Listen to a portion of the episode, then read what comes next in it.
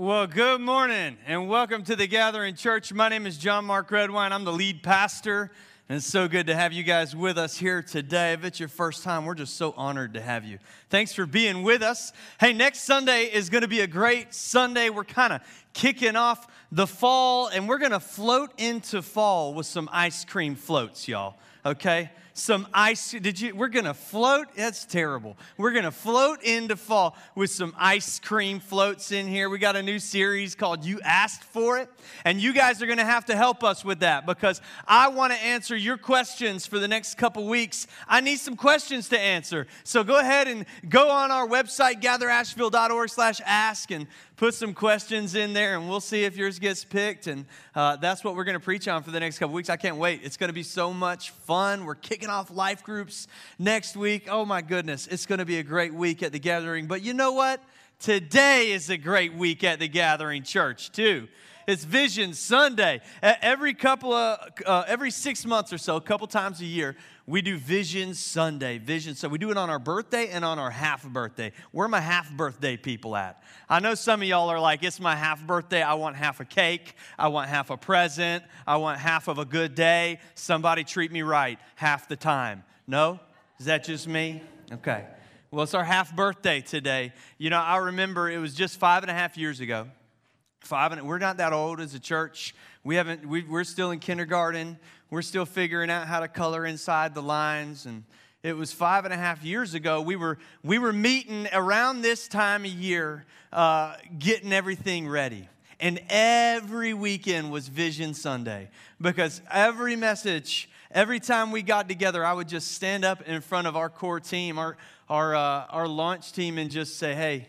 let me tell you about what God wants to do in this church and in this city.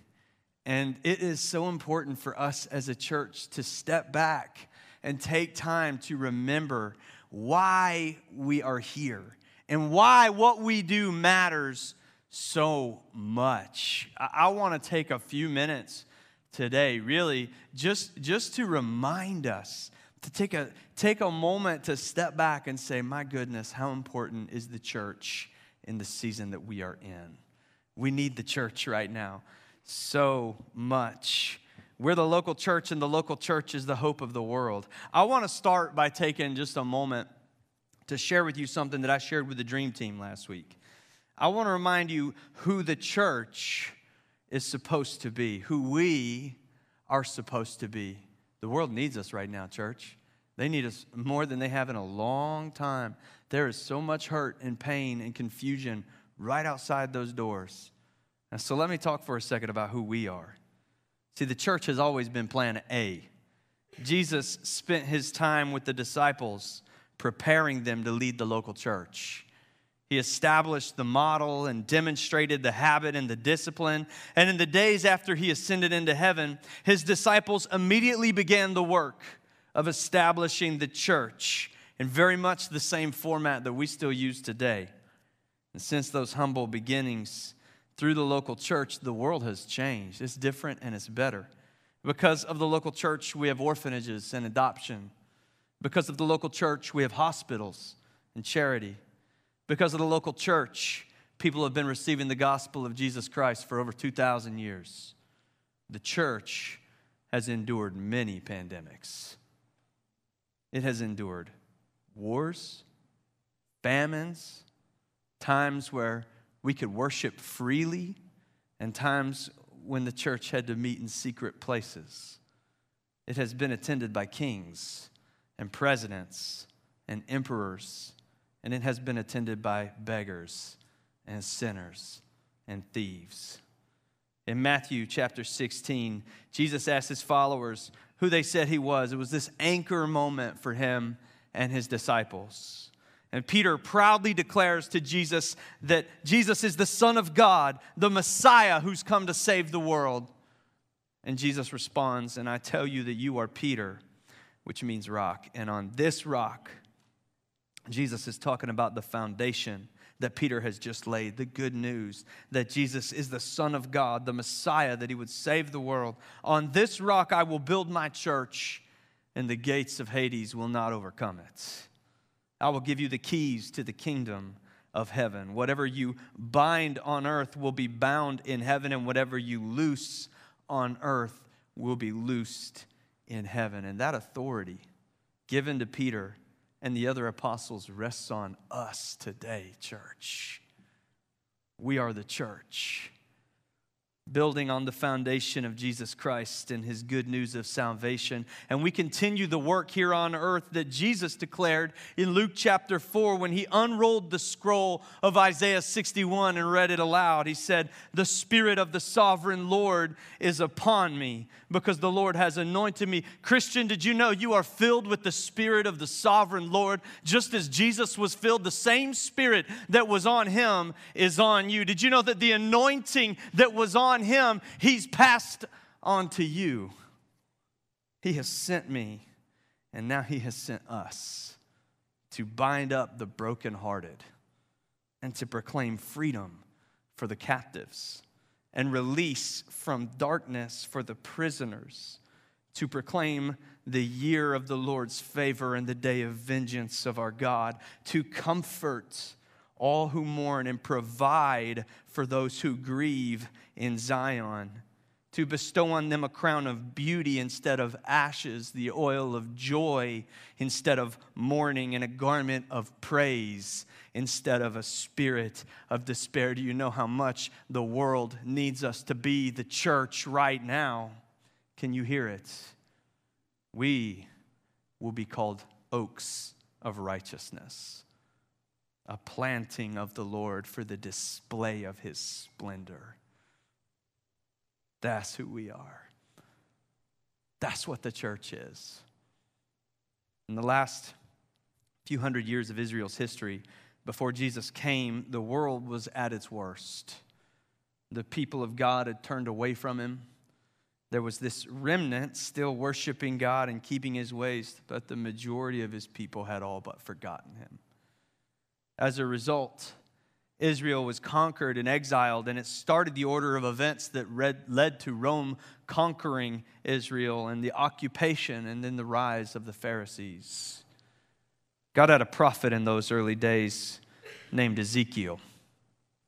Ezekiel warned Israel about what was coming. And in his prophecy, towards the end of it, God says this through him Ezekiel chapter 22, verse 30. I looked for someone among them who would build up the wall and stand before me in the gap on behalf of the land so that I would not have to destroy it. But I found no one. Because no one was there. Heartbreak, pain, war famine, hopelessness, fear, anxiety, sin, and shame came through that wall unchecked. But that's not the end of the story because God did send someone to stand in the gap. His name is Jesus. And today, it is us who carry on the work. It is now our role to stand in the gap on behalf of our city. So that never again would God look for someone amongst us to stand in the gap and find no one. Church, when He looks to the city of Asheville, to the city of Fletcher, Hendersonville, Weaverville, goodness gracious, even Mars Hill, He will find us standing in the gap. I will stand in the gap for my family. I will stand in the gap for my friends. I will stand in the gap on behalf of my neighbors. I will stand in, be, in the gap on behalf of my coworkers. I will stand in the gap for this city that I love so deeply. Will you stand in the gap with me, church? As we look to the most tumultuous, divisive, difficult season I've ever lived in, as we, as we see people letting their families be ripped apart, letting their communities fall apart all around them, as there's so much confusion and fear and pain all around us, I wonder who will stand in the gap? Gathering church, I think it's us. I think that's what we're created for, called to do. I think that's what we are in this city for this season, in this time to do. As famine and war and disaster and disease threaten to destroy our world, we are going to get in its way. We will stand in the gap. And the way that we stand in that gap, it matters. It matters. It matters. It matters. Who we are as we step up into that gap matters. I want you to know who we are as a church because I want us to do this the right way. I want us to make an impact on this city. I really do. I, I, want us, I want your families to be different. I want your workplaces to be different because you were there to stand in the gap. And so I want to talk for a second about the culture we carry as the gathering church, what it means to be a part of this community of believers, because our culture is what we live out, what we act out around the people that we encounter every day. It's what people feel when they come through the doors of this space every Sunday morning. It's what our life groups feel like when people are in others' homes throughout the week. And so, I want to talk about that culture for a second because culture culture can only be created when it is lived out. That's what our core values are all about at the gathering. They help us have a roadmap for the culture that we want to be as a people. So we've, we've talked about how important the church is. Now I want to share with you what kind of church this is. At the gathering church, Jesus is our message. That's kind of self explanatory for a church, isn't it? But I don't know about you. I've been to a church before where it took us a long time to get to Jesus. It took us a long time to feel Him. I, I, I, want people who come into this place to experience what it must have been like to be in the room with Jesus. There was a culture that went with Him everywhere that He went. There was a, a feeling of goodness and grace. We are a people of grace at the Gathering Church. Jesus is our message because we don't want him just to be a part of the sermon. We want Jesus to be at the very center from the parking lot to the stage to the kids' rooms to the coffee bar. Everywhere we go, we want Jesus to be the first thing people not, not only hear about, but experience. The church is built on Jesus, by Jesus, and for Jesus. And so the focus is Jesus. He is the focus of the messages we preach, the songs we sing, and the prayers we pray. We focus on Him because we believe that if people see Jesus for who He is, they will be captured by His kindness and grace and compelled to devote their lives to knowing and following Him. Methods will come and go, but our message will always remain the same. Jesus is our message, and people are our priority. We've been talking about this one as a dream team and as a staff a lot here over these last couple months. People are our priority. At the gathering, we're all about people. We believe people matter to God, and so they should matter to us. We believe that people are our greatest asset. We value people. We celebrate people. We invest in people. We develop and disciple people. We care for people. We love all people, no matter who you are. People aren't projects, they're precious to God and they are precious to us. We are a reaching church and an inviting church and a welcoming church because people are our priority. I think in this last year and a half, three years, five years, I don't know how long it's been now that we've been in this pandemic, people have slipped away from becoming our priority and we've made ourselves our priority. I just see it all the time. We got so used to thinking about ourselves in isolation that at some point we forgot that people are meant to be our priority. People became something to fear for some of us. Can't get too close. Please, why are you talking to me in this grocery store right now? No, I cannot help you find your kid. Get away. People became something to avoid, people became an object to vilify. And now it's some of us, people are an enemy to combat. People are a problem that we have to fix. People are a disaster waiting to happen. Church, people are our priority. We care about people. Every person is a soul in desperate need of healing.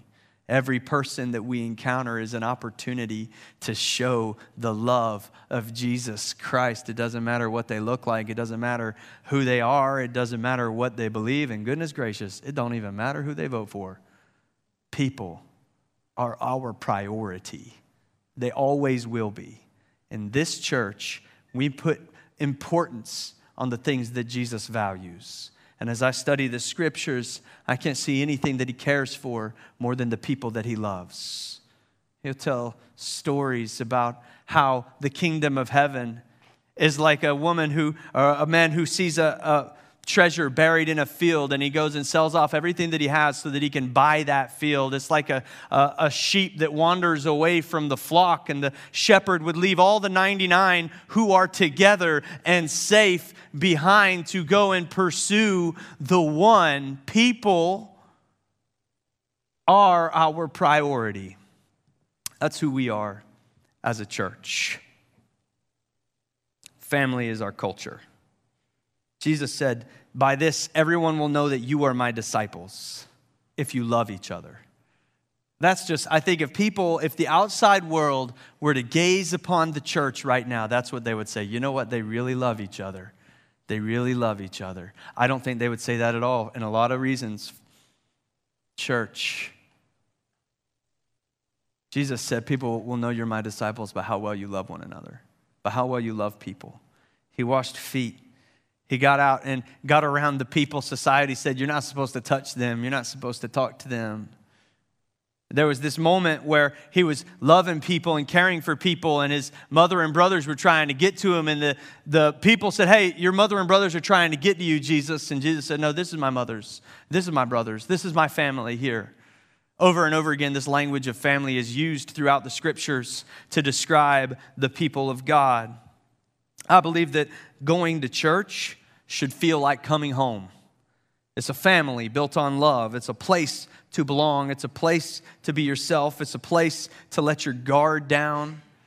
We're not a family that's closed off to new people coming in. I think about it like this you know, the, the, the siblings in the family, their, their role is to add to the family sometimes. They, they get married, they have kids, the family grows and grows and grows the more people they bring into it. See, we, our, our, our family has a father. It has, it has a, fig, a father who has children. And as the siblings, as the children of God, we are the family that is always growing and always adding and always caring for one another. Family is our culture. Humility is our posture. The Bible says God opposes the proud, but gives grace to the humble. I think as a church, we want to be the kind of people who always take a posture of humility. We never walk into a conversation with the assumption that we're right. We never walk into the conversation with the assumption that all we've got to do is show this person how wrong they are. We ask questions. We admit when we don't know it all. We are quick to admit when we are wrong. We apologize and we think of others before ourselves. Vulnerability is our strength at the gathering, we think it's okay to take your mask off. Not those masks. Some of us had masks on a long time before COVID 19 came around. Some of y'all complaining about wearing a mask in church, but you've been wearing a mask in church all your life. Uh oh.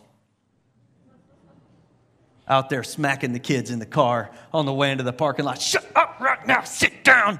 Hey, Pastor, how are you? Good to see you this morning. Here's my beautiful little angels. Look at them coming. Wave at the pastor.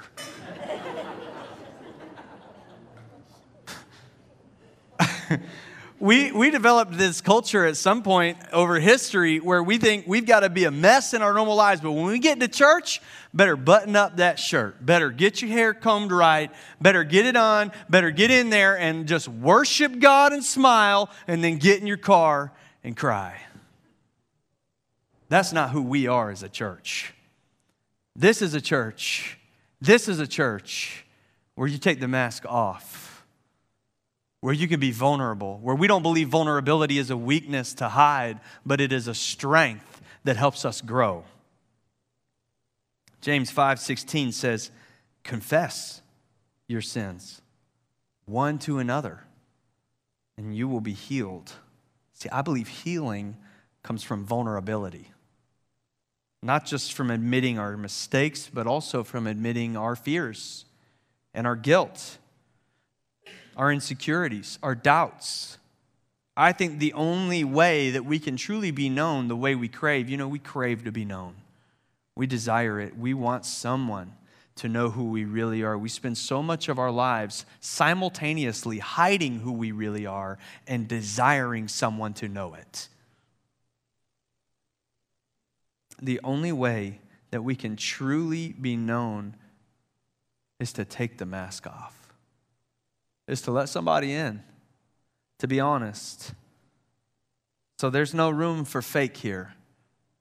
There's no room for gossip here. Gossip and vulnerability cannot exist in the same culture. Oh, goodness gracious. Goodness help you if you bring up some gossip around me. I will shut it down so fast your head will spin. Gossip and vulnerability cannot exist in the same culture. We're vulnerable. We believe you're only as strong as you are honest. We believe vulnerability is a strength. Our life groups are so important. They're so important because this is the space for this. We don't expect you to walk into church on Sunday morning and the second a greeter says, How are you? say, Oh boy, I am so glad you asked. You would not believe what just happened to me. If you need to do it, do it.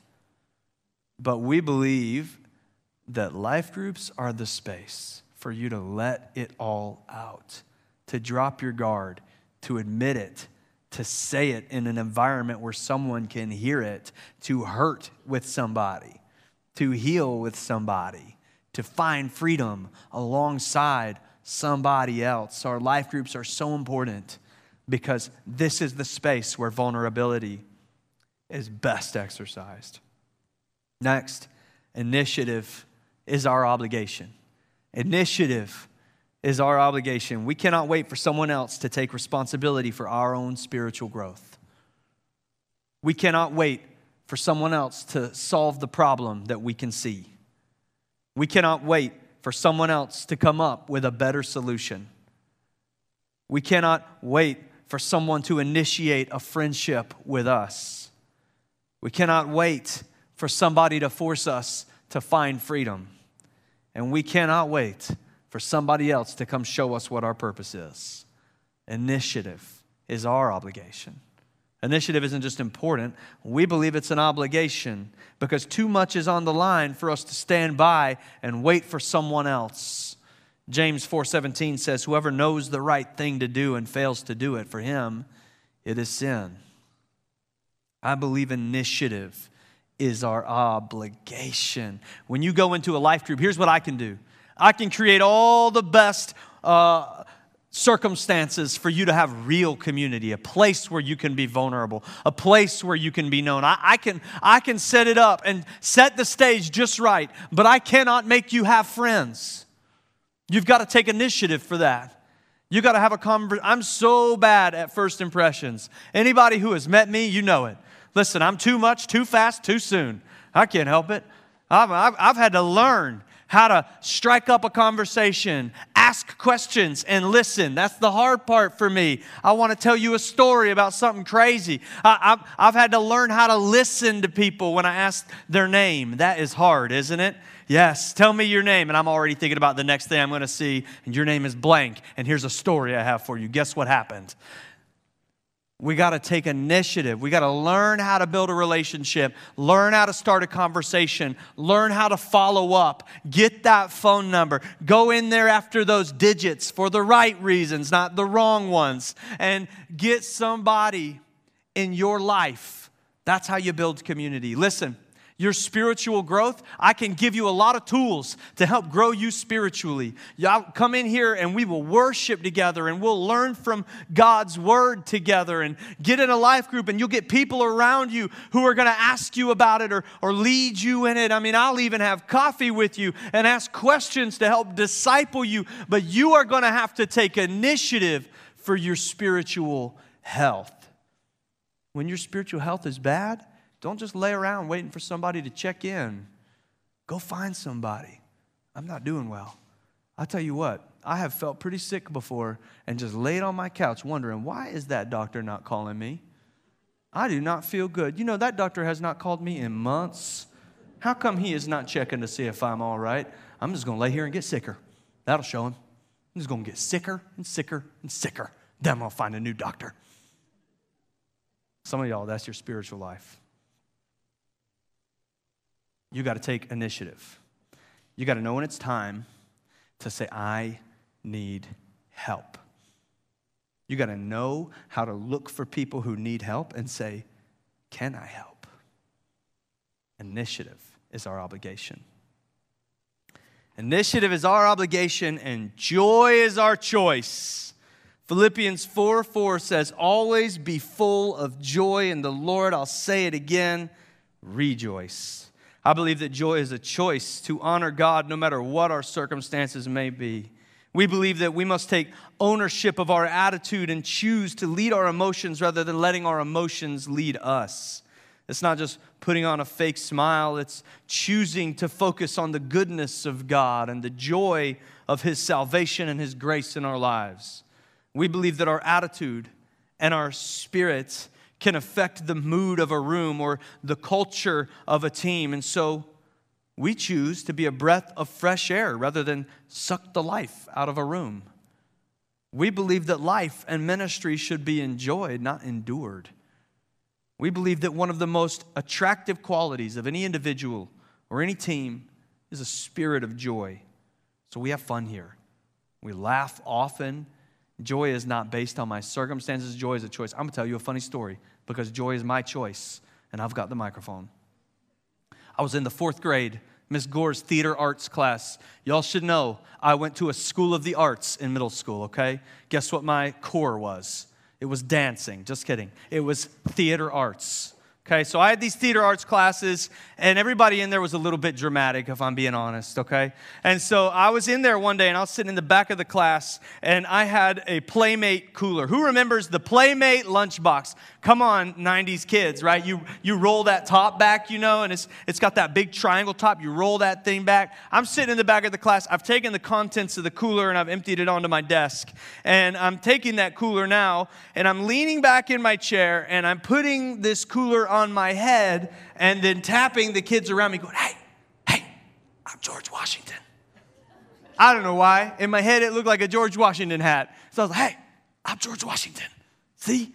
and I got this cooler on my head. Well, I'm rocking in my chair. Who remembers the rocking and you're leaning back in the chair and the teacher would keep saying, Don't do that, you're gonna fall. But I never listened. And so I'm sitting there and I'm rocking back, cooler's like sitting on top of my head. I'm being George Washington, and then I fall. And as I fall, my head slams into the wall that is behind me. When that happens, the cooler gets pushed all the way down over my head. It's my face is smushed, my nose is flat in there. It's painful. It's complete. It's I mean, it's down to my neck. No, my little fourth grade John Mark is there with nothing, just a red cooler for a head. And so this is bad, you know, and I'm trying to get it up. I can't get it off. And so I'm like, Miss Gore, Miss Gore. And she's like, What is going on, John Mark? You know, there's a ruckus going on back there at this point. She comes back and she starts pulling on this thing, won't come off won't come off my head. She's got it. She's like pressing on my shoulders, like, that hurts, Miss Gore. And she's pulling on my head, like, ow! You know, and finally she's like, you got to go to the nurse's office and get this figured out. Like, I can't see. How am I supposed to go to the nurse's office? So I'm walking to the nurse's office with a really uh, overjoyed friend who's making fun of me the entire way. We get to the nurse's office, and the nurse has like Vaseline and slides it up over my cheeks so that she can pull this thing off my head. So now, my hair is a mess, my nose hurts, my face is super red, and I have Vaseline on my face. So, anyways, here I come. I got my lunchbox in my hand, and I come walking back into the classroom. Now, look, there's just two ways this can go, right? You, you know, you, you could, I could walk in there embarrassed. Oh my goodness, embarrassed. Cry a little bit, ashamed. Everybody's going to look at me when I walk through those doors. Every single person is going to turn to see. I mean, I could just walk in there and try to crawl up in a shell and hide. Or I could be John Mark, you know? So as I'm about to open the door, I take the cooler, I flip the lid back, put it on my head, and say, I'm back. listen, listen. Joy is a choice. It just is. You're going to get some coolers stuck over your face sometimes. I get it. Life can be hard. It's not all that joyful outside right now. I know that. I mean, goodness gracious, the news is not full of joy right now, okay? I know. But we can choose to hide and, and to be shy. We can, we, can, we can have our heads hung down all the time. We can mope around and just let it destroy us from the inside out. Or we can choose joy. Joy is our choice. I really just wanted to tell that cooler story. I don't know if that tied in or not. Generosity is our privilege.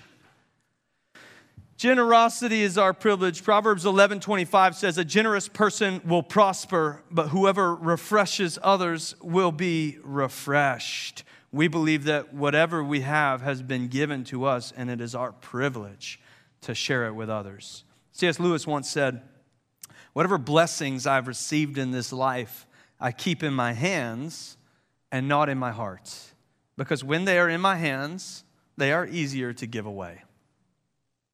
I just think we, we give with open hands. We believe that we should give cheerfully, regularly, and sacrificially.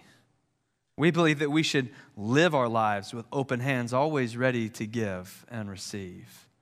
We believe in tithe and offerings not motivated by guilt, but motivated by grace. I richly give because I have richly received. Our church is not built on the generosity of a few, but on the sacrifices and on the generosity of many. We're generous not just with our finances, but with our time and our talents as well. God has given richly towards us, and it is our privilege as a church to give back to Him. Generosity is our privilege, and serving is our calling. Jesus said in Matthew 23 11, The greatest amongst you will be your servant. For those who exalt themselves will be humbled, but those who humble themselves will be exalted. We're here to serve. We're here to serve. Serving isn't just what we do, it's who we are. We were made to glorify God and serve people. You've been uniquely gifted for it. Nothing will satisfy you quite like it. We believe that saved people serve people. If you're too big to serve, you're too small to lead. At the gathering, we're contributors, not consumers.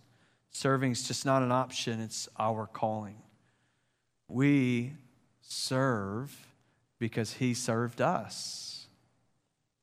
Serving is our calling. And finally, our last core value, it's one of my favorites our city is our responsibility. Isn't it? Because if we don't take responsibility for our city, who will? As a church, we're committed to being a movement, not a monument. We aren't here to be seen, admired, talked about.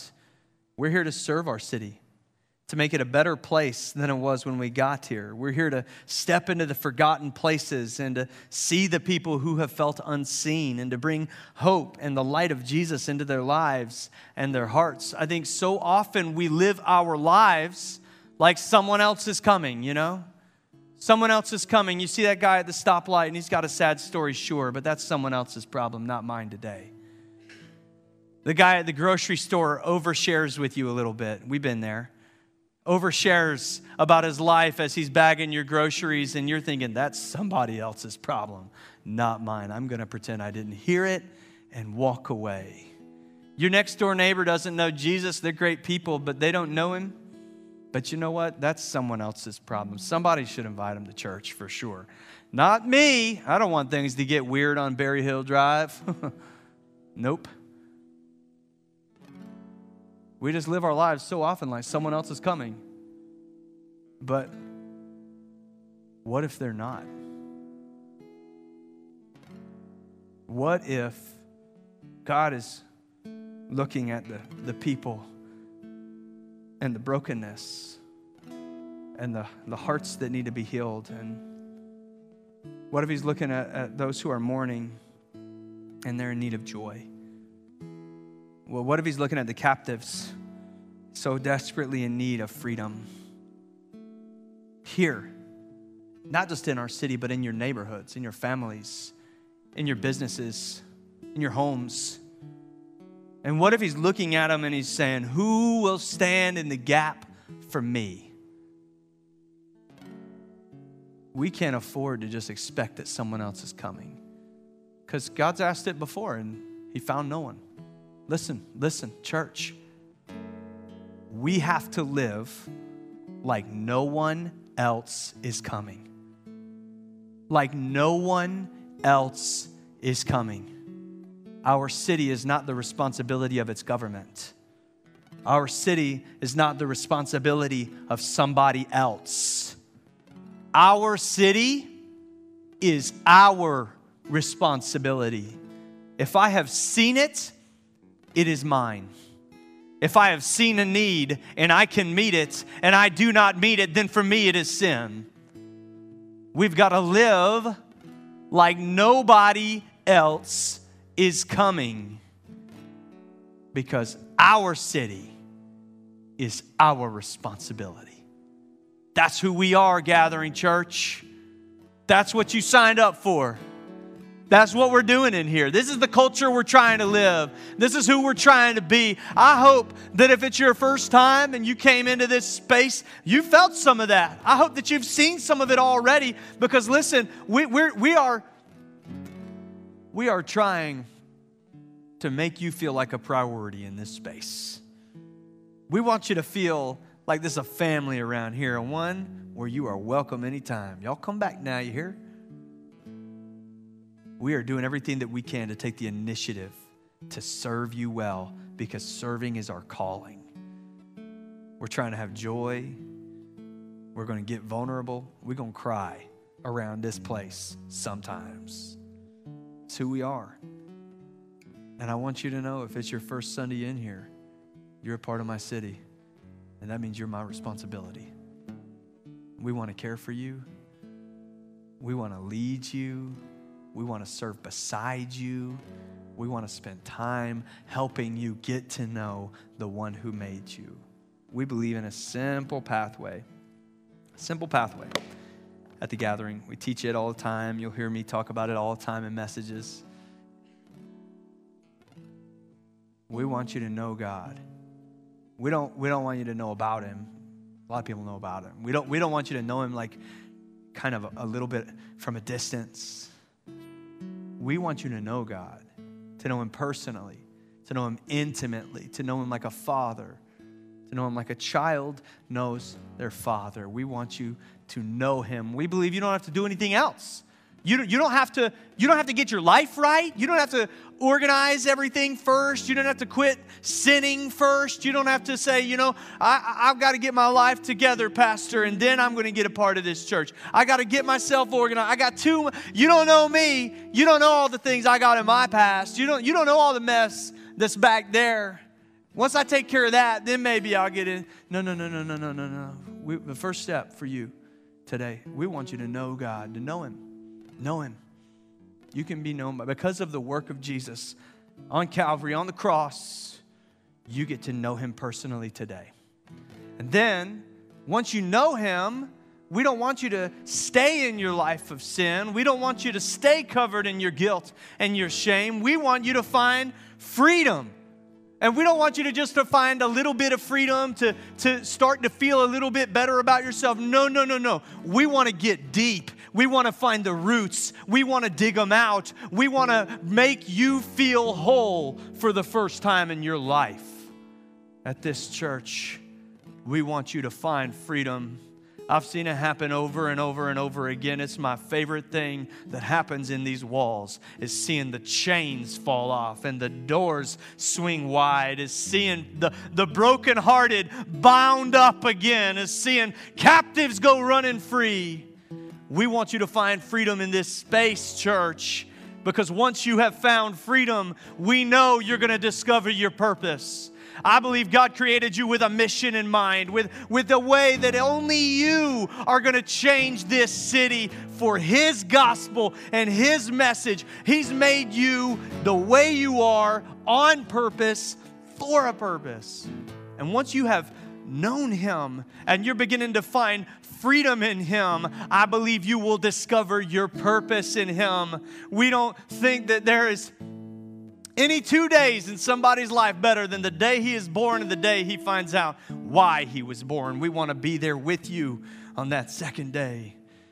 And then, simply, because our city is our responsibility, we want you to start to make a difference in that purpose. This is a simple pathway, it's over and over in Scripture. That's our vision at the Gathering Church. This is what we've been doing since day one. It's what we're still doing today. Never forget how much your city needs you, what it is we are as a church, and what we are here to do. If you're here and you don't have a relationship with Jesus and maybe maybe you've, you've been around a little while and you've been curious and you've been interested or maybe you're here today and you just think i need that i need that kind of vulnerability i need that kind of i need to know god i need to feel whole i need i need to have my heart bound up again It's as simple as a conversation. If you just say this prayer with me, you're beginning a journey that we would just be so honored to walk with you. We'll give you all your next steps. It just starts right here, every head bowed, every eye closed. Just say this prayer Heavenly Father, forgive me for my sins. Forgive me for trying to do this on my own. I believe in you and I give my life to you, all that I am from this day forward. In Jesus' name, amen.